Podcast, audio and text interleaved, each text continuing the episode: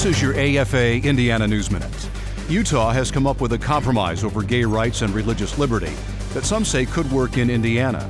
But business leaders who bankrolled the gay rights movement in the Hoosier state are making it clear they are not interested in compromise.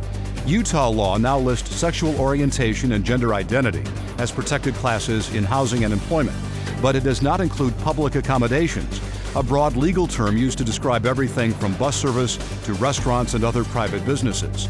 Former Angie's List chief Bill Oesterle called that a horrible half solution.